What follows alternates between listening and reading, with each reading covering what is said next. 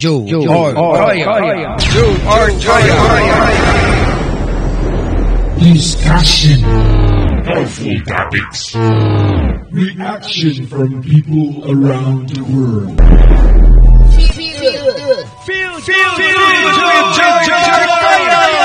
Joe Araya. Joe Araya.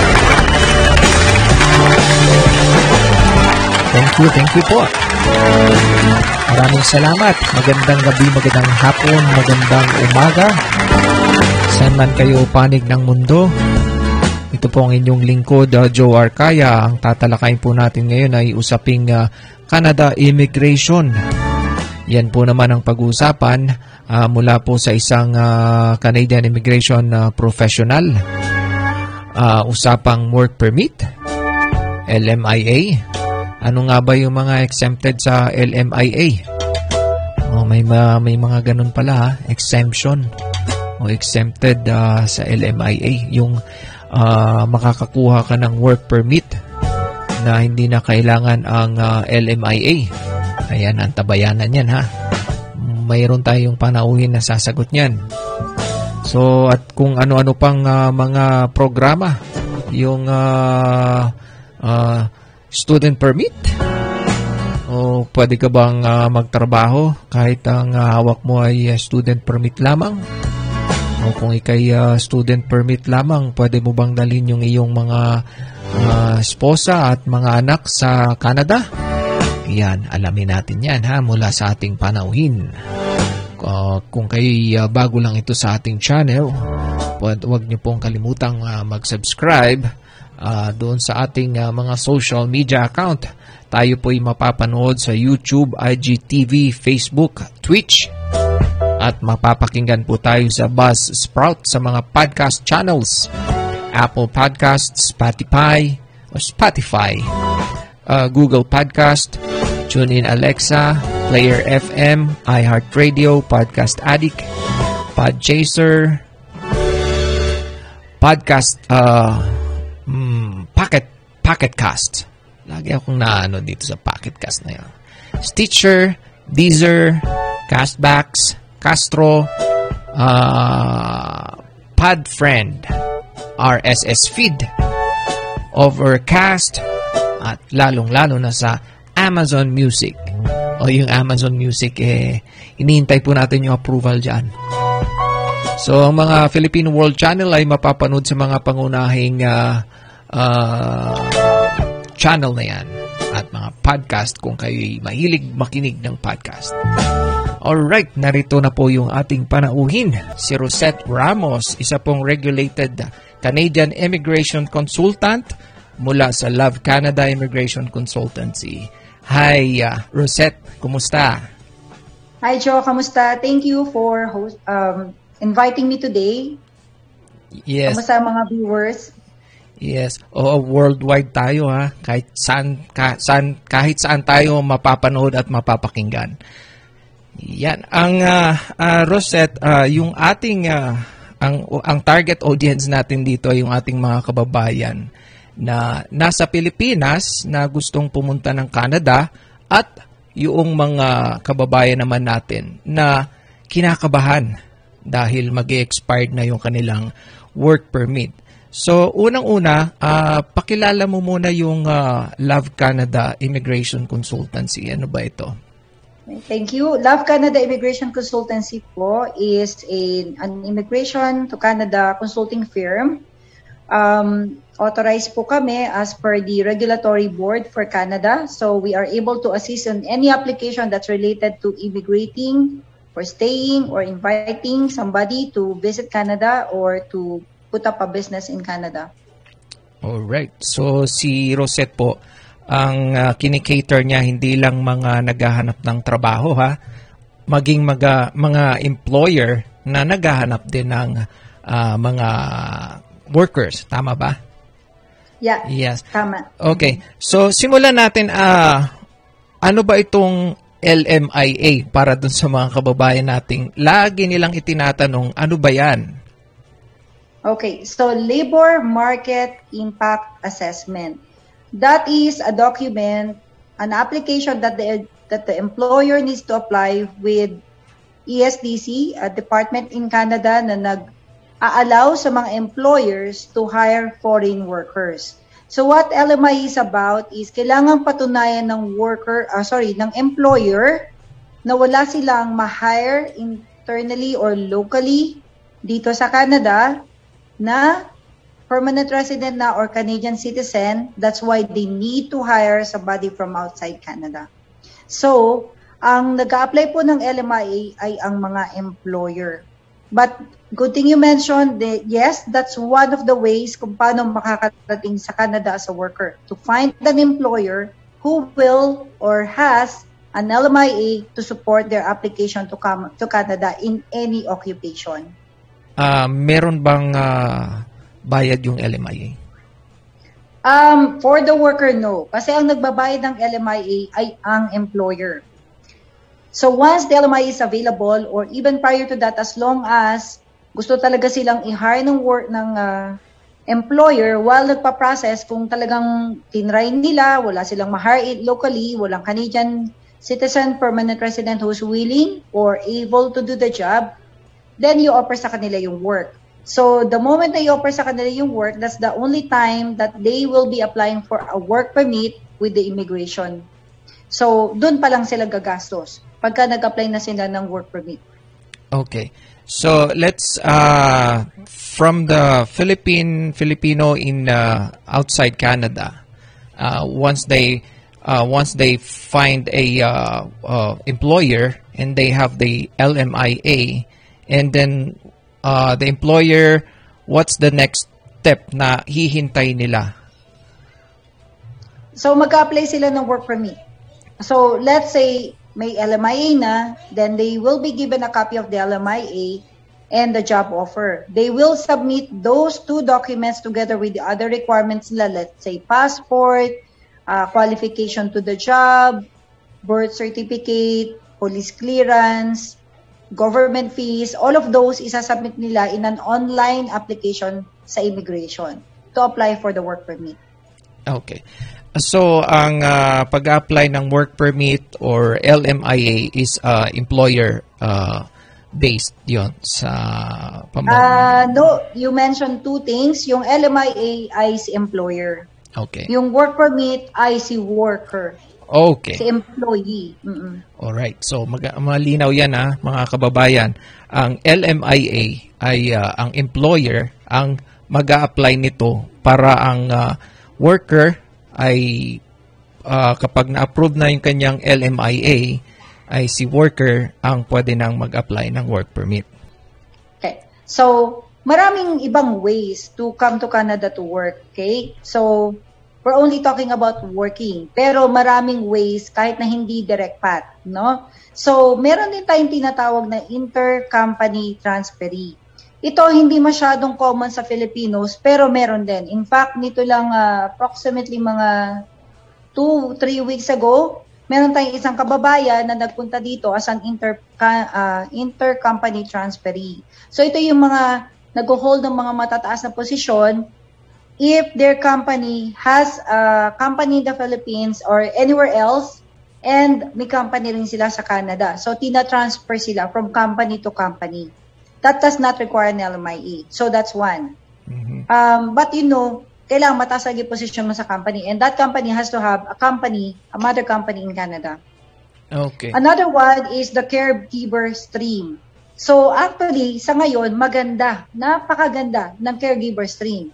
Kasi for the first time in the history of Canadian immigration, ang caregivers ngayon pwede na mag-apply ng uh, permanent resident together with the work permit application. Dati kasi, mag-apply ka ng Canada to work, magkatrabaho ka sa caregiver 24 months, after nun, tsaka ka mag-apply ng permanent resident. So, at that point, nagtiis na sila dito ng 24 months na caregiver dahil gusto nila maging permanent resident. Only to find out in the end, after 24 months of working hard as a caregiver in Canada, that they won't qualify to apply for permanent resident. Mhm. Tapos, nagiging separated yung family for a long time. Kasi, nagtrabaho 24 months, nag-apply, Eh dati pa naman ang caregiver program inaabot ng mga 3, 5 years to process the per- permanent resident application. Mhm. Although dito mga recent years mabilis na. However, nagkakahiwalay pa rin ng family. That's why it caused a lot of family breakdown. So, what the government of Canada did was um, inallow nila na mag-apply ang caregiver ng permanent resident at the same time ng pag-apply ng worker. So, the worker who wants to come to Canada as a caregiver will not be granted a work permit unless mapas niya ang initial screening para sa permanent resident application. Let's say yung pagpasa ng police check, medical check, yung mga ganon. So which is really good. So that is one route at hindi din kailangan na ngayon ng LMIA. Job offer lang from a, a- an employer in Canada. Either taking care of a child, taking care of a person with disability, or taking care of an elderly. Those are the options for the caregiver program. So magandang balita 'yan ha, hindi ko hindi ko alam 'yan. So ano pa yung mga mga skills na exempted sa LMIA or Ah, marami pero ito kasi is a special program itong sa caregiver program na to. So karamihan talaga LMIA based. Uh, Except it's not about the occupation but it's about the kind of program. So another way that usually sa ngayon nakikita namin dumarami talaga. Um, when I started my immigration practice, halos konting-konti lang ang mga estudyante dito na Pilipino. Okay? Karamihan galing ng Japan, ng uh, India, China, no, itong mga countries na to. Pero ngayon, napakadami na na- nating kababayan dito na nag-aaral dito because to be honest, napakaganda ng program ng pag-aaral dito sa Canada. Okay. So, of course, you want to learn, and that's really Yes. part of why you're studying in Canada. But the most important reason is because you can use this to become a permanent resident of Canada or even just to work in Canada. Okay. That's why a lot of people, a lot of Filipinos come here as a, as an international student. Mhm. So, pag-apply ka ng study permit, okay? Once you're studying, if your program is eligible for the postgraduate permit or for you, or even for just a working program aside from studying, then pwede kang, habang nag-aaral, pwede kang magtrabaho. Mhm. Okay? So, that's one of the ways. And then, a lot of students here na pumasok dito as a student, nakakapag-apply sila ng permanent resident. Mhm. It's not guaranteed kasi syempre you still have to work for it, right? Yeah. You still have to qualify. Pero, napakaganda. Maraming opportunities will, that will open up for you pag estudyante ka dito. Okay. So, ah itong ah, ah, student permit, meron akong nabasa na ah, 20 days ah, processing time for ah, student direct stream. Ano naman yun? Yeah, there is a direct stream and one of the people na, one of the countries na allowed to do that is the Philippines, which is really good kasi na-acknowledge nila na we can be a very con- good contributor sa program. However, ngayong panahon ng pandemic, I don't think it's going to happen. Aha. And to be honest, pag nag-apply ka ng Canada, it's not about how fast. Mhm. Okay? Hindi hindi natin dapat wino-worry kung gaano katagal. Mhm. Although it's important, but what is more important is to be able to pass. Hindi ko mo na-accept ka ng school, eh i-accept ka ng Canada. Mhm. You need to prove several things. For example, why are you going to study in Canada? Why Canada? Why not in the Philippines? Anong program of study? How does it relate to your background? How will it help you when you go back to the Philippines? What are your future plans? Sino magpa-finance? Do you have the financial capacity? Does the person who's going to support you have the financial capacity? So those are the things, some of the things that you will encounter that you need to prove with immigration. Okay. So, since na naipasok na natin yung student permit, ah pagdating naman sa student permit, ah paano naman, naman yung proseso dyan kung ikay nasa Pilipinas at gusto mong pumunta dito at gamit ang ah, student permit. Kapag sinabi nating student permit, ito ba ay ah, visa or permit or Okay, so if you're coming from the Philippines, if you're a Philippine passport holder, okay, then of course, kailangan mo ng visa. Kasi hindi tayo country visa exempt, no? Yung Philippines is not visa exempt to Canada. So, ang visa is the counterfoil na dinidikit sa passport natin para i-allow tayong pumasok ng Canada. Upon entry to Canada, bibigyan tayo yung worker, ay sorry, yung student na pumapasok ng study permit. Okay. So, the visa is the one stamped in the passport to enter Canada. Once they enter at the border, either worker or student, they are issued the appropriate authorization. Yun yung tinatawag na study permit or work permit. Okay? So, sometimes nakaka-confuse talaga, ano ba talaga na-apply ko, visa o permit? So, that's the difference. Ngayon, ang proseso, of course, number one, mag-apply ng school acceptance. I cannot stress enough how important it is to choose the course. Kasi yung course na yon will dictate ikaw ba ay mapapatunayan mo yung iyong pagiging eligible to study in Canada sa Canadian government? Not because na-accept ka na ng school, as I mentioned earlier, ay tatanggapin ka, tatanggapin ka ng immigration. Right? Yeah. Ah, marami ka pang kailangang i-prove. Aside from that, yung course mo will also, at yung length of program will determine if you will have enough time sa pag-apply ng permanent resident. And most importantly, ito bang course na to makakatulong sa'yo sa pag-apply ng permanent resident. So, a lot of people, to be honest, applying for a study permit, some people may be able to do it on their own, but if you don't have the time to do a lot of research, if you want to be more assured that what you're submitting is the right representation of your qualification, it would be best to hire somebody to help you out, either a lawyer or an immigration consultant licensed by the government Okay. So, or regulated, I mean. Yeah, yeah. Katulad nung uh, lovecanadaic.com, ha? Mga kababayan. So, ah, ito pang tanong, no? Ah, nandito na halimbawa na, na mayroon na silang ah, student permit, no? Ah, nag-aalangan naman yung iba. Nako, mag-aaral ako doon. Pwede, pwede ba silang magtrabaho? if their program, kung well-guided sila, at yung program na in-applyan nila, at yun ang kanilang course of study is eligible for that, then yes. Of course, bakit ka naman mag-apply ng Canada kung yung program mo will not allow you to work? Kasi mahal, right? Mhm, yeah. Mahal mag magstay dito. Ang tuition fee mo, mahal din. Pero if you're going to really think about it, if you're going to do a cost estimate, Mhm. actually hindi na rin siya mahal. Let let me give you an example. Let's say you're a family of four, okay? So let's say si si mother ang nag mag-aaral. Okay? So mom will be able to study full time and work part time. Okay. Pagka school break, then the mom can work full time. Mm-hmm. Okay. While mom is studying, father can work full time. Mm-hmm. The two children, if they are minor, if they are still below or up to high school, then the children can study in Canada without paying international tuition fee. So kung magkano ang binabayad ko sa anak ko to go to, to school in Canada for the public school, the same thing lang ang babayaran nila. So let's say roughly around 300 to 400 dollars a year, yun lang.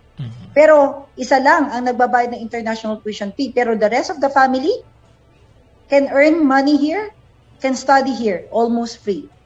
Okay. So that's why I'm saying na napaka cost effective. Right? Like Right. as long as ma-approve ang isa, maganda talaga para sa family. In fact, kung nalaman ko to even prior to migrating to Canada, I would have done the same. Oo nga eh. Itong kasi sa, sa ngayon, ang daming ah, naglilitawan na ah, kahit sa, sa mga YouTubers na mga Pinoy na nandito, ah eh, pin, sumisikat itong study permit. Kasi yung iba, ah, hirap naman maghanap ng trabaho. Ah, Yeah. yung, oh, kaya itong pagiging ah, estudyante o pagkuha ng study permit ay siyang pinaka ah, in demand ngayon. Ah, Sa sa ngayon yan ba yung Just ano, uh, be, beware. Mhm. Um, alam ko minsan kasi over-promising, right? Mhm, yeah. It is true that you can study and work. It is true that you can actually use this studying in Canada to hopefully be given permanent resident status later on. Okay? However, dapat talaga guided ka. Hindi lahat ng program of study, hindi lahat ng school pwedeng mong magamit to. Okay? So, meaning, pwedeng yung iba, after mag-aral dito, which happened to a lot of Filipinos, na ill, ill-guided sa pagka-apply nila, nag-aral dito, nagbayad ng international tuition fee, only to find out, in the end, that their program does not qualify for them to get the postgrad work permit. So, yung postgrad work permit is what you need in order to be able to work in Canada after studying full-time. Pero uh, ill-guided sila, hindi nila alam na hindi pala sila eligible. So, after spending that much money, in the end, walang mangyayari. Okay. So, kailangan careful lang. Kailangan na hindi lang basta-basta, ah, sabi nun, pwede ako without doing a thorough assessment. Tapos, sige, bayad na tayo. Let's let's do it. So, you have to be selective kung kanino mo ipagkakatiwala. Not just your money. It's not about the money. But kung kanino mo ipagkakatiwala yung future mo. Okay. So, uh, lubos-lubusin na natin itong study permit, no? Ah, halimbawa, ako, ah, gusto kong pumunta ng Canada, ako'y nasa Pilipinas, how much naman ang kailangan kong ah, ilagay na pera sa bangko ko para, ano ba yung tinatawag na Okay. show money? Okay, ganito yan. Um, ang tuition fee, of course, depende sa school, depende sa course, right? Depende sa length of the program. Usually, if it is a one-year program, it's about 15,000 Canadian. Tapos, yung sinasabi mong show money, living allowance yon. Kasi syempre, ayaw ng Government of Canada na maging destitute student ka. Meaning, nandito ka nga, wala ka naman pambayad ng bahay, wala kang pangkain. So, they want you to show financial capacity. More or less, it's around 10,000 per year for one person. Okay. Tapos, syempre, kung may dependent child ka, may dependent spouse ka, magdadagdag doon sa budget na yon. Kasi, may, may gasto sa pagkain, may gasto sa school, may gasto sa transportation, yung family mo. Okay. So, yung 'di ba 'di ba may rules diyan sa paglalagay ng pera sa bangko? Hindi hindi basta-basta kung saang bangko mo na ilalagay. Yung paglalagay ng ah, pera sa bangko, that is not actually yung direct stream, that is not actually required. Oh. However, we find it uh, easier for an officer to believe that you have the financial capacity to support yourself kung nailagay mo na sa isang guaranteed investment uh, plan ang pera mo. So, ilalagay mo sa isang GIC, Guaranteed Investment uh, Plan or Certificate yung pera mo. That means from the Philippines, you're gonna create a GIC account which, you know, your consultant or lawyer will be able to help you do. And then, once na na-deposit yon, your money stays there until you come to Canada, then you can slowly withdraw every month from that account. So, yung pera, so mas maganda yung sistema na yon kasi mas mabilis na mapa o mas kapanipaniwala na yung pera talaga na yon ay sa'yo at gagamitin mo dito sa Canada. That's right. Kasi nasa Canada na yung pera mo eh. At nakapangalan sa'yo. So, hindi ka magiging basta-basta na destitute. Mm-mm. So ito parang yung pera na yun ay hindi mo magagalaw hanggat nandirito ka na sa Canada. Parang Yes. okay. So parang guaranteed money na ikay eh, No, let's say, let's say na-deny ka, then you can just withdraw your money. Ah, okay. All right. Mm. Ah, balik tayo sa work permit no. Yung kung halimbawa kung ang work permit ko ay mag-expired na. Ilang buwan ilang buwan ba ang dapat kong hintayin? Pwede ba akong mag-apply ng student permit? Isa lang ang mahalaga. You apply for a work permit extension prior to the expiration of your status, of your of your permit. Okay. So yung yung tanong ko kasi, ah may marami tayong ibang marami tayong mga kababayan actually na na may mga kasamahan ako dati na pa-expire na yung work permit nila. Tapos eh nangangamba. And then yung iba nag-expired na rin. Ah, pwede ba akong ah, mag-apply ng ibang visa or pwedeng visitor's visa. Para lang ayok ayok ko umalis ng Canada. Gusto kong ano dito pasuna yung work permit ko. Ano bang pwedeng option nilang gawin? That, that, is actually a very good question. So, and in fact, I do remember one case right now na sana na-handle differently. And uh, nakakaawa lang kasi pagka nagkakamali ang isang tao to handle their situation. So, what you need to do is whatever kind of extension you want to do, just do it. Don't let the permit expire. So if you're a worker at wala kang chance na makapag-apply ulit ng work permit dahil wala kang job offer o hindi ka eligible for a work permit extension, then yes, you can change to a study permit if you want. You can change to a work, uh, to the visitor if you want. Those are options. okay all right Meron so, akong isang case recently, uh, ibang culture siya, pero nakakaawa the way it was handled. Nag-aral ito in another province. Ah, hindi niya natapos yung program niya, lumipat siya ng Alberta because nag-asawa siya sa Alberta. So, ngayon, nag-apply siya ng extension ng study permit but it was refused because wala naman siyang acceptance sa school. So, why would the government allow this person to study, uh, get a study permit kung wala namang acceptance sa school, right? yeah So, nagpunta siya sa isang actually lawyer. Um, however, ang na-advise sa kanya is to apply for humanitarian. Pero in fact, may asawa na siya na ang asawa niya is a, a study permit holder. Okay? So, ang study permit holder, definitely, kung kayo ay mag-asawa, pwede kang mag-apply ng extension ng status mo as a spouse of a study permit holder. Pero nangyari, nag-apply siya ng humanitarian, na-expire ang status niya, hindi na siya restorable. So in fact, dapat wala sanang problema.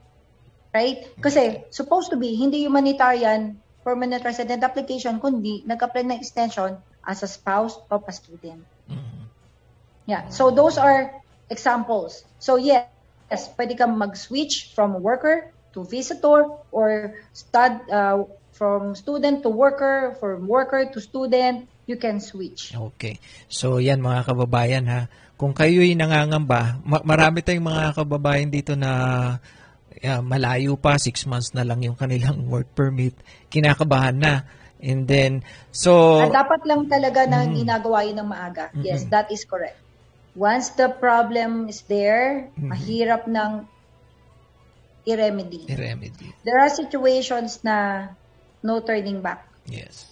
So kung minsan, kahit na lumapit ka pa sa lawyer, sa consultant, sa minister, sa whoever, Yes. uh, of course minister then yes. Yeah. But what I'm saying is, minsan, wala na talagang magagawa. So if you're not sure, just ask for help. Okay. Mas mainam na yon. Kaysa naman, kung kailan ka hingi ng tulong, wala nang magagawa yung gusto mong, gustong tumulong sa'yo.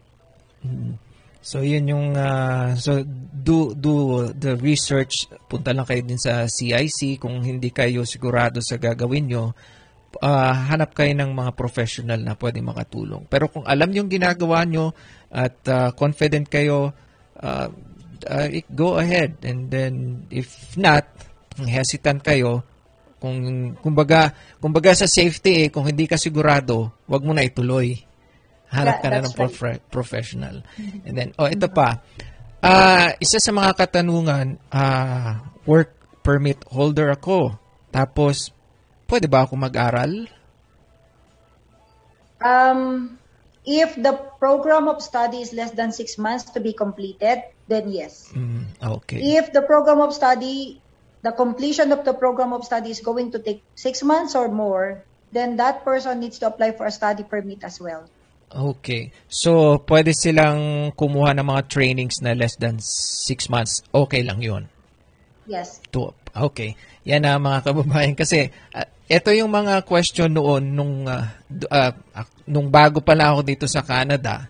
Kasi, ah, from, fr- nagsimula tayo sa work permit, PR, and then citizen. Ang mga katanungan noon, ay, nako, ayaw kong, ayaw kong mag-aral dyan kasi baka mapauwi ako. Ay, natatakot yung mga kababayan natin. Pero honestly, kung ako sa kanila, ah pa kasi pagkatapos mo makapag-permanent resident, napakadaming free programs, right? Alam mo yan, Joe, Yes. Mm. na hindi mo kailangang mag-spend ng money. Mhm. Pagka ikaw ay hindi pa permanent resident, usually kung mag-aaral ka, it's expensive. Expensive. So, if you can wait and be subsidized by the government while you do upgrading of skill, then might as well just wait. Mhm. Okay. So, and then, ah, dito naman tayo sa ah, yung sinasabing skilled ah, work permit holder. Punta naman tayo dun sa, halimbawa, ako lang mag-isa nandito sa Pilipinas, ah, nandito sa Canada, at yung aking ah, asawa at mga anak nasa Pilipinas. Paano ko naman sila kukunin kung ako ay ah, kailangan ba ako'y skilled or anong level ba ng uh, aking work permit ang kailangan yung mga skill O, A, B, ano, paano ba yon? Yeah. So, yeah, good thing na minention mo kasi isa din yan sa mga gusto kong i-explain. Mm-mm. So, another way of coming to Canada is if you are a dependent of number one, a skilled worker in Canada. So, when you ski- when you say skilled, ito yung mga occupations like cook, administrative officer, uh, engineer, like anything that's skilled, teacher. Um, syempre, ang mga hindi skilled, let's say clerk, hindi skilled yan. Um, housekeeping attendant, hindi skilled yan. Pero sa- mga supervisor, skilled. Okay. Mga supervisor, food service supervisor, cleaning supervisor, um, anything that's like skilled. Okay, so NOC level A or category A, B, and uh, O. So yun ang mga skilled. Pero, ah so kung ang asawa mo ay skilled, definitely pwede kang mag-apply to Canada with the support ng asawa mo na nandito. Yung mga anak mo can apply for a study permit if they are still dependent on you. Okay, so meaning usually hanggang high school. Um, those are ways to apply. Now, kung ang asawa mo dito ay student, then yes, you, as I mentioned earlier, right? Pwede ka pwede ka rin magka-company. Pwede ka rin sumama. Okay. So, that's another way of co- coming to Canada as a worker. Okay. So, yung mga kababayan natin na skilled, uh, skilled yung kanilang, under, under-skilled yung kanilang uh, uh, status sa pagtatrabaho, pwede kayong lumapit sa mga professional o pwede rin silang mag-apply ng kanila kung sigurado. Katulad ng binanggit natin kanina. And then, uh, itong... Merong isang skilled, merong isang isa na hindi skilled na pwede mag-apply ang family. Ano That yun? is under the caregiver program which I mentioned earlier. Mhm. Okay. So, ang dami pa lang. Ano ba itong mga benefits pa na para sa mga ah, TFW, mga mga foreign workers? Ano bang mga benefits ang meron para sa kanila? Halimbawa, kung kayo'y ah, kung nakuha nyo na yung fa- family nyo, ah, ano ba yung pwede nilang gawin? Nakuha ko na yung family ko, nandito na as a foreign worker ano ba yung pwedeng gawin nung mga nung, nung spouse niya, nung mga anak niya? Yeah, the, the spouse will be uh, given an open work permit so the Mm-hmm. spouse can work anywhere. Walang limit sa time, walang limit sa place, walang limit sa number of jobs. And also the children can study in Mm-hmm. any school, uh, elementary and high school. Uh, being treated as a as a regular student in public schools. Pero yung si husband na or si husband or si wifey na ah, skilled ah, na siyang ah, ano, ano bang tawag doon pinaka main ay Principal applicant. principal applicant eh hindi siya pwede magtrabaho sa iba. Ah, depende. Kung ang kanyang permit is let's say postgrad work permit, Mhm. so hindi yon employer specific, then that worker can work anywhere.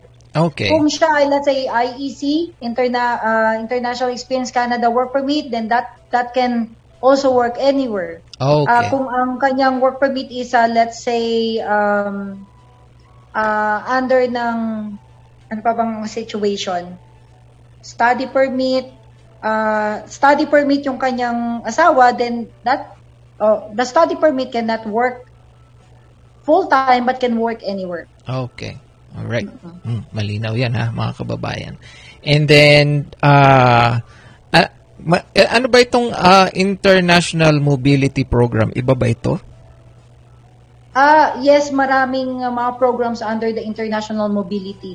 Isa na isa na 'yun yung mga intra-company transferee, International uh, Experience Canada class. Pero sa Pilipinas, walang IEC. Ah, wala. Uh, Mhm. Ah, ang big- very rare. Like, you, karamihan yan, puro Euro- European countries. Okay, so ito yung mga ano to, yung may mga company sa ibang bansa na sa ibang Isa lugar. yun. Okay, Yeah, na may company. yun. Okay. All right. So, iyon no. Ma marami pa tayong an- ano pa bang mga ibang programs na pwedeng sunggaban ng ating mga work permit holder na mga kababayan? So, let's say, ikaw ay worker pa lang dito, hindi Mhm. ka pa permanent resident, hindi ka pa Canadian citizen, ang rights mo sa work mo is the same na rights namin. Mhm.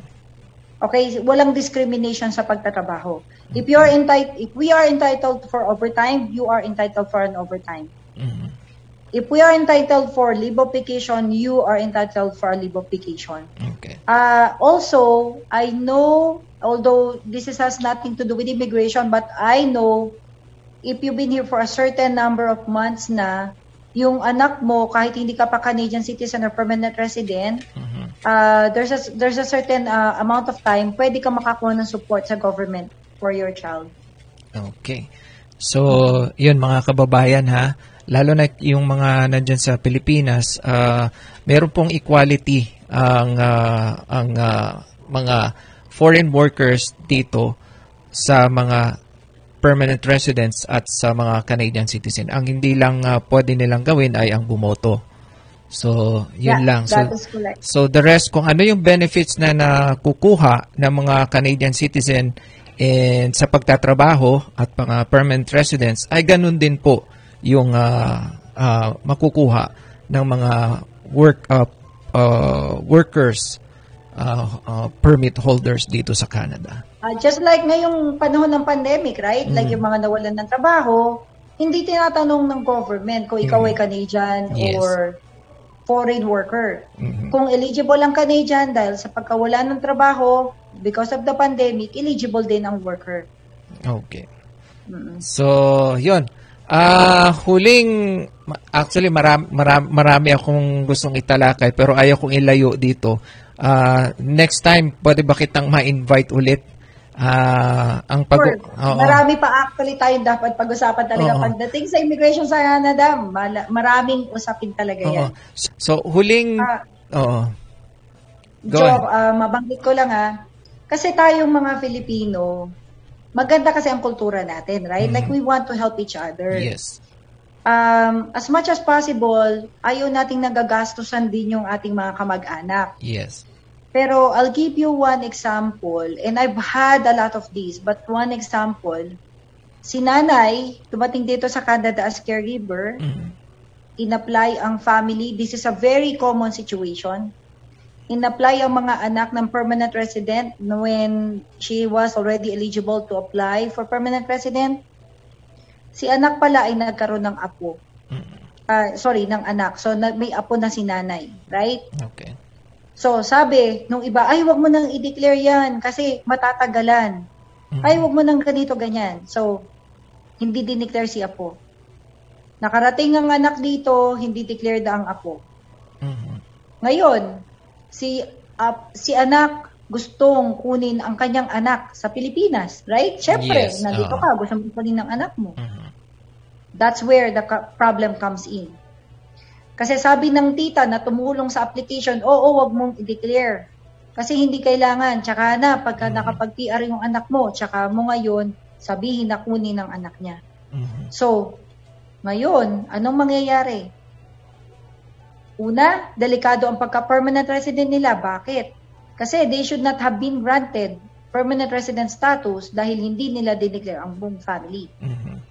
Pangalawa, kahit na sponsoran pa niya yung nanay nitong bata at yung bata, mahihirapan sila because Oo. these are not declared family members. Oh. Although, there are situations na pwedeng magawa yan, pero delikado. Mhm.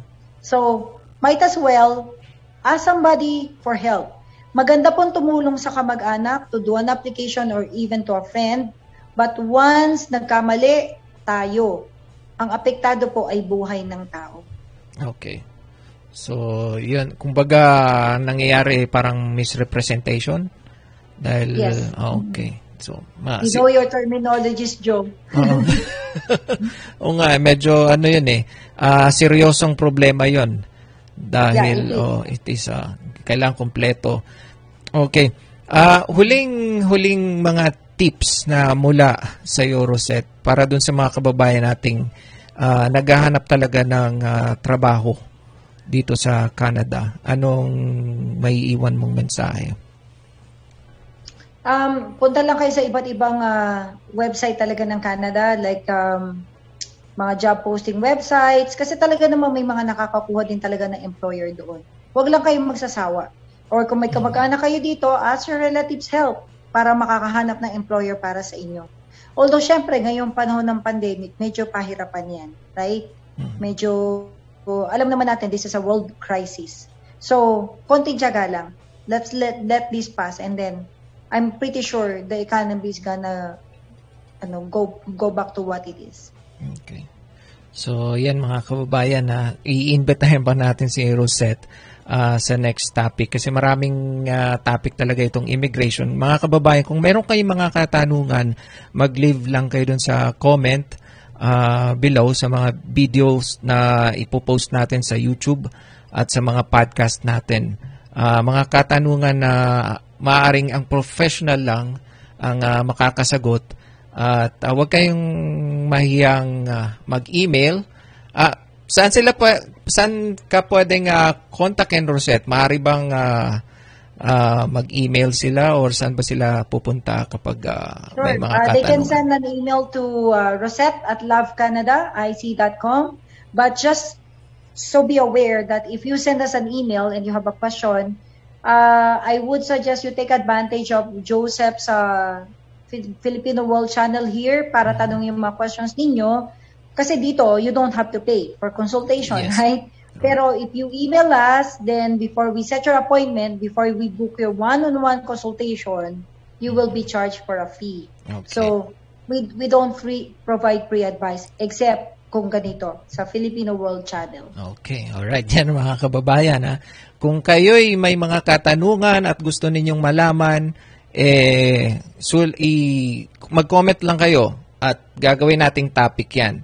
Ngayon, kung kayo'y ah, meron ng talagang sigurado kayong gustong pumunta dito at may nakita kayong mga programa sa Pilipinas o may nahanap kayong mga trabaho nandi, na nandito at kailangan nyo ng serbisyo ng isang professional, doon kayo mag-email kay Rosette.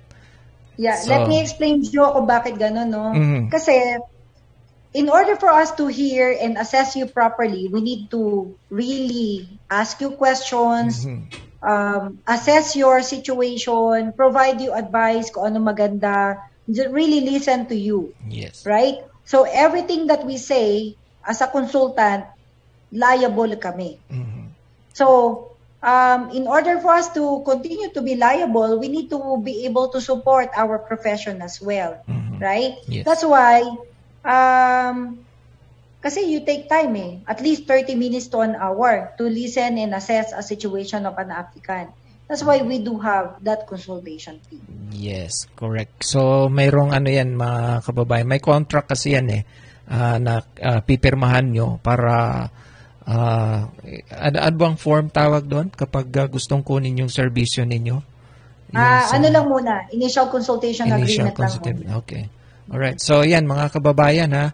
Ah, maraming maraming salamat, ah, Rosette. Medyo yung topic natin ngayon, eh, ek- na, eh, ex- excited kasi gusto mong malaman lahat. Sa dami ng katanungan ng ating mga kababayan, hihimay-himayin natin itong mga katanungan ninyo.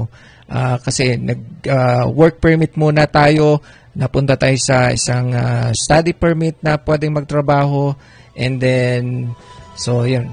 Uh, maraming maraming saram- salamat Rosette. Uh, hopefully uh, I, I can invite you next time at marami Sure. tayong tatalakayin. All right, mga kababayan.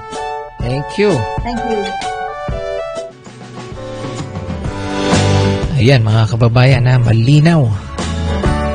So kung kayo mga katanungan dyan tungkol sa immigration sa Canada, ay ah, mag-leave lamang kayo ng comment at iipunin natin yung ah, inyong mga tanong. Yung mga pare-parehong tanong, ah, isa, pagsamasamahin natin, iipunin muna natin. And then, uh, tabayanan nyo sa Filipino World Channel, lalo na dun sa mga podcast natin, ang mga social media account natin.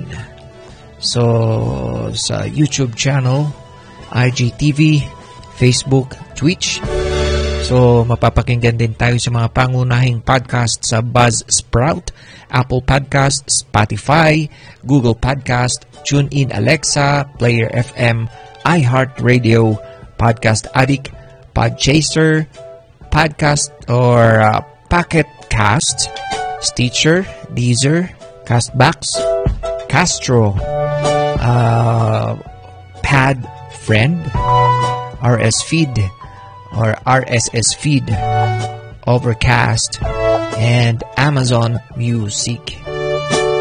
Ayan, yung uh, mga naging topic natin ngayon ay uh, ilalagay ko po sa mga uh, description sa mga video, video sa ibaba, uh, description sa ibaba sa video na ito, yung uh, uh, link kung kailangan nyo ang serbisyo ng uh, isang professional ng Canadian Immigration.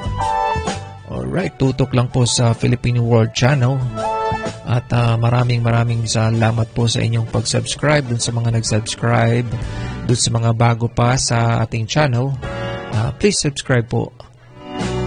And dun sa mga nakikinig ngayon sa mga pangunahing podcast ay uh, please download mag-download na kayo. Alright. At doon sa mga sponsors natin, maraming maraming salamat uh, kung kayo'y uh, mahilig magpa-beauty. O yung raffanybeautyproduct.com Reliable po yan. Kung kayo'y uh, gustong bumili ng uh, pampaputi at uh, pampaganda ng kutis, ayan, maraming maraming salamat doon sa mga katoktok natin dyan sa Pilipinas at yung Kashomay King. Ayan, may mga link din tayo dyan sa baba to support this channel. Of course, uh, pwede nyo pong uh, sunggaban yung mga link dyan sa baba ng video na ito at sa podcast na ito. Alright, uh, kung kayo na may uh, gustong uh, bumili ng kondo, ayan, sa SMDC lang po. Lahat ng yan nasa ibaba. Alright, maraming maraming salamat po. Ito po ang inyong lingkod. Joe. Joe. Joe Arroyo. Discussion. Helpful topics. Reaction from people around the world. Feel, feel, feel, Joe Arroyo. Joe. Joe.